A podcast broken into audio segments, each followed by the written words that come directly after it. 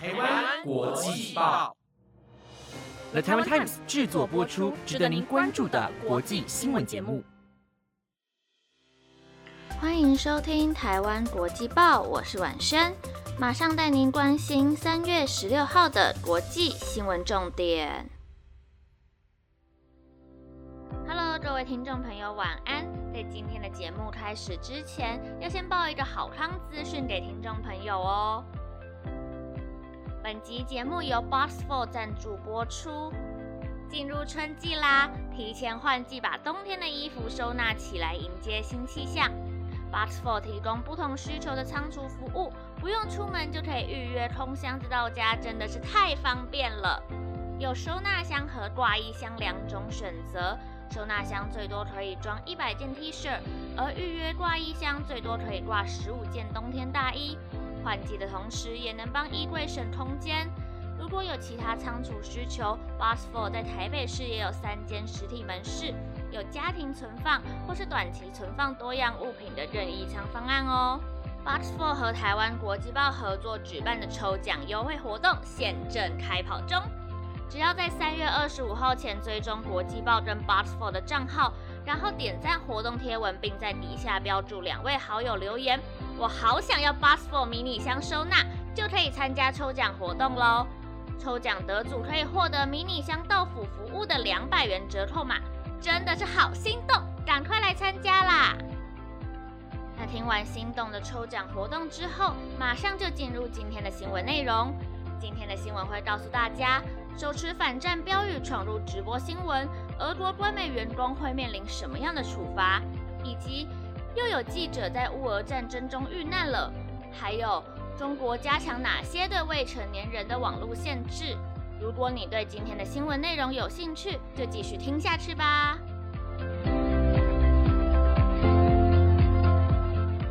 新闻首先带您关心与媒体有关的消息。自从俄罗斯二月二十四号入侵乌克兰后，乌俄战争至今已经开战了二十一天。俄罗斯的国营媒体将俄罗斯入侵乌克兰的行动描述为特殊军事行动，同时用新纳粹来抹黑乌克兰总统泽伦斯基。种种偏离事实的报道，试图扭曲俄罗斯国内民众对于乌俄战争的认知。俄罗斯国营电视台第一频道的新闻编辑奥夫扬尼科娃在十四号闯入由王牌主播安德烈娃播报的王牌新闻节目《时代》摄影棚内，手拿着“不要战争，停止战争，不要相信宣传，他们在这里对大家说谎，俄罗斯人民反对战争”的标语。进行抗议，随即遭到逮捕。虽然这个画面马上就被导播切换到录制镜头，但短短几秒的反战画面仍被成功播出。而奥弗扬尼科娃不止闯入摄影棚中，在这之前，他也录下一段自白，寄给俄罗斯独立人权媒体 OVD Info，表达他因为为俄罗斯政府工作而在节目中撒谎的行径感到羞愧。更谴责俄罗斯总统普京是侵略者，希望俄罗斯民众能站出来一同反战。但根据俄罗斯新闻社报道，奥弗扬尼科娃的这些行径被俄国法院十五号以藐视抗议法罪罚款他三万卢布，约新台币七千八百四十三元。但目前仍不清楚他会不会因为手持反战标语闯入直播间而遭到起诉。根据俄罗斯塔斯社引述执法单位消息人士说法表示，调查当局今天仍在研商是否可以用发布与俄国国防部不一致的特殊军事行动资讯的新法来惩罚奥弗扬尼科娃。若是真的判刑，奥弗扬尼科娃恐怕将面临十五年的有期徒刑。接下来带来的消息也与媒体有关。星期一的时候，又挺和大家报道过，一名美国《时代》杂志记者瑞诺十三号才在基辅近郊的伊尔平颈部中弹身亡，是乌俄开战后首位在乌克兰丧命的外籍记者。而十五号又有两名记者在乌克兰采访战事时不幸丧生。这两名不幸遇害的记者都是美国福斯新闻频道的记者。分别担任福斯新闻自由顾问的库夫西诺娃和摄影记者扎克塞夫斯基。库夫西诺娃是乌克兰人，在这次的拍摄中和福斯合作，担任顾问和当地向导。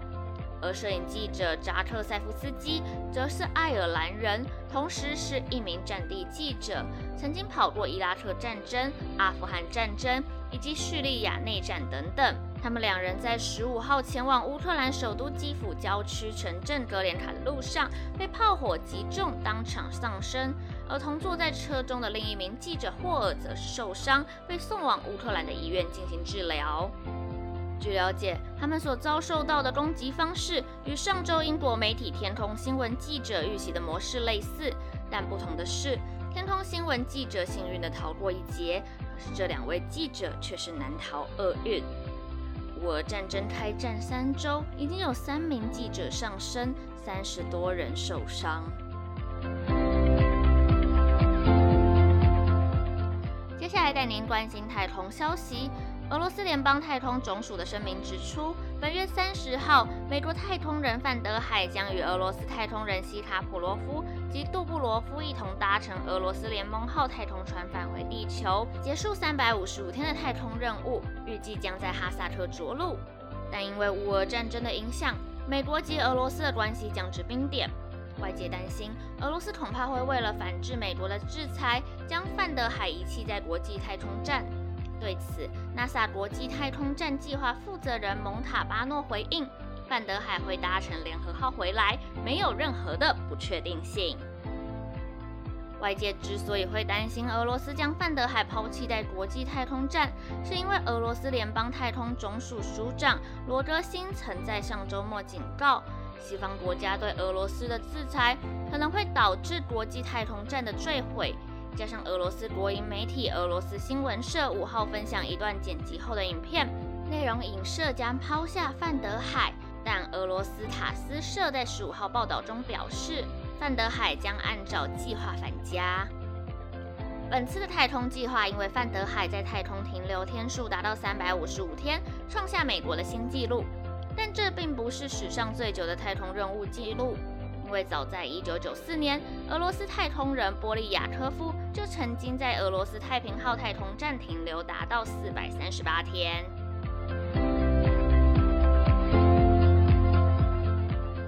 接下来带您关心中国的新法。中国国家互联网信息办公室十四号发布新的草案《未成年人网络保护条例》，强调将更严格控管未成年人使用网络的时间。并要求各平台设置青少年模式，并建立当未成年人受到网络霸凌时，可以及时通报和保存证据的管道，让他们及他们的监护人有权要求平台关闭或删除账号，并要求平台在接获通知后采取必要的措施。中国在二零二一年八月寄出限玩令，加大控管游戏业及青少年人玩游戏的时间，规定未成年人仅有周末三天可以玩游戏，且每次只能够使用一个小时，希望能够预防并控管未成年人的网络成瘾问题。而新法令则是希望能够增加未成年人的网络素养，并保护未成年人的个资。路透社消息指出，虽然目前腾讯影音及爱奇艺都已经设置了青少年模式系统，但随着中国政府对于娱乐内容的限制越来越严格，上述两间公司或是中国影音平台哔哩哔哩的股价都在二零二一年初显著下滑。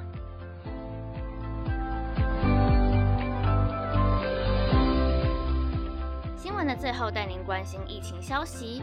新冠疫情影响全世界两年多的时间了，现在不少的国家决定与病毒共存，放宽防疫限制。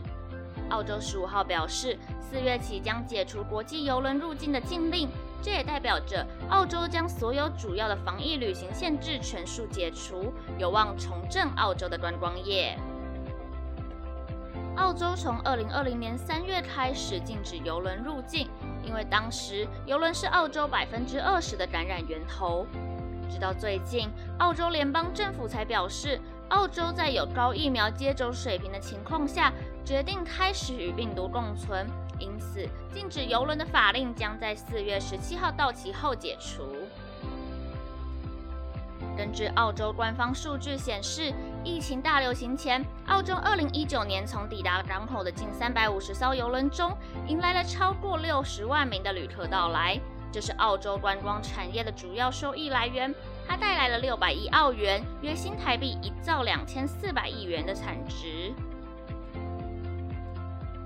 而除了解除邮轮禁令外，澳洲在二月也已经对接种过 COVID-19 疫苗的国际旅客全面开放机场入境。不过，澳洲松绑防疫措施的同时，也面临了高传染力的 Omicron 亚型变异株 BA. 点二的威胁。当局警示，未来四至六周单日确诊病例可能会翻倍。